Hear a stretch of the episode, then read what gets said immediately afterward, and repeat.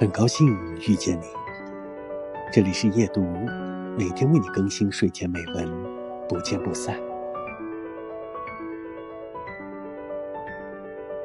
唯一的另一次，第八回，黛玉到薛姨妈家，宝玉见她外儿罩着大红羽缎对襟褂子，便问：“下雪了吗？”也是下雪。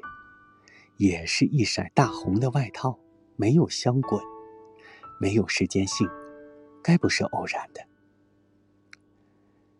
世外仙姝寂寞林，应当有一种飘渺的感觉。不一会儿，属于什么时代？宝钗虽高雅，在这些人里，说她受礼教的熏陶最深，世故也深，所以比较是他们那时代的人。节选自张爱玲的《红楼梦夜》。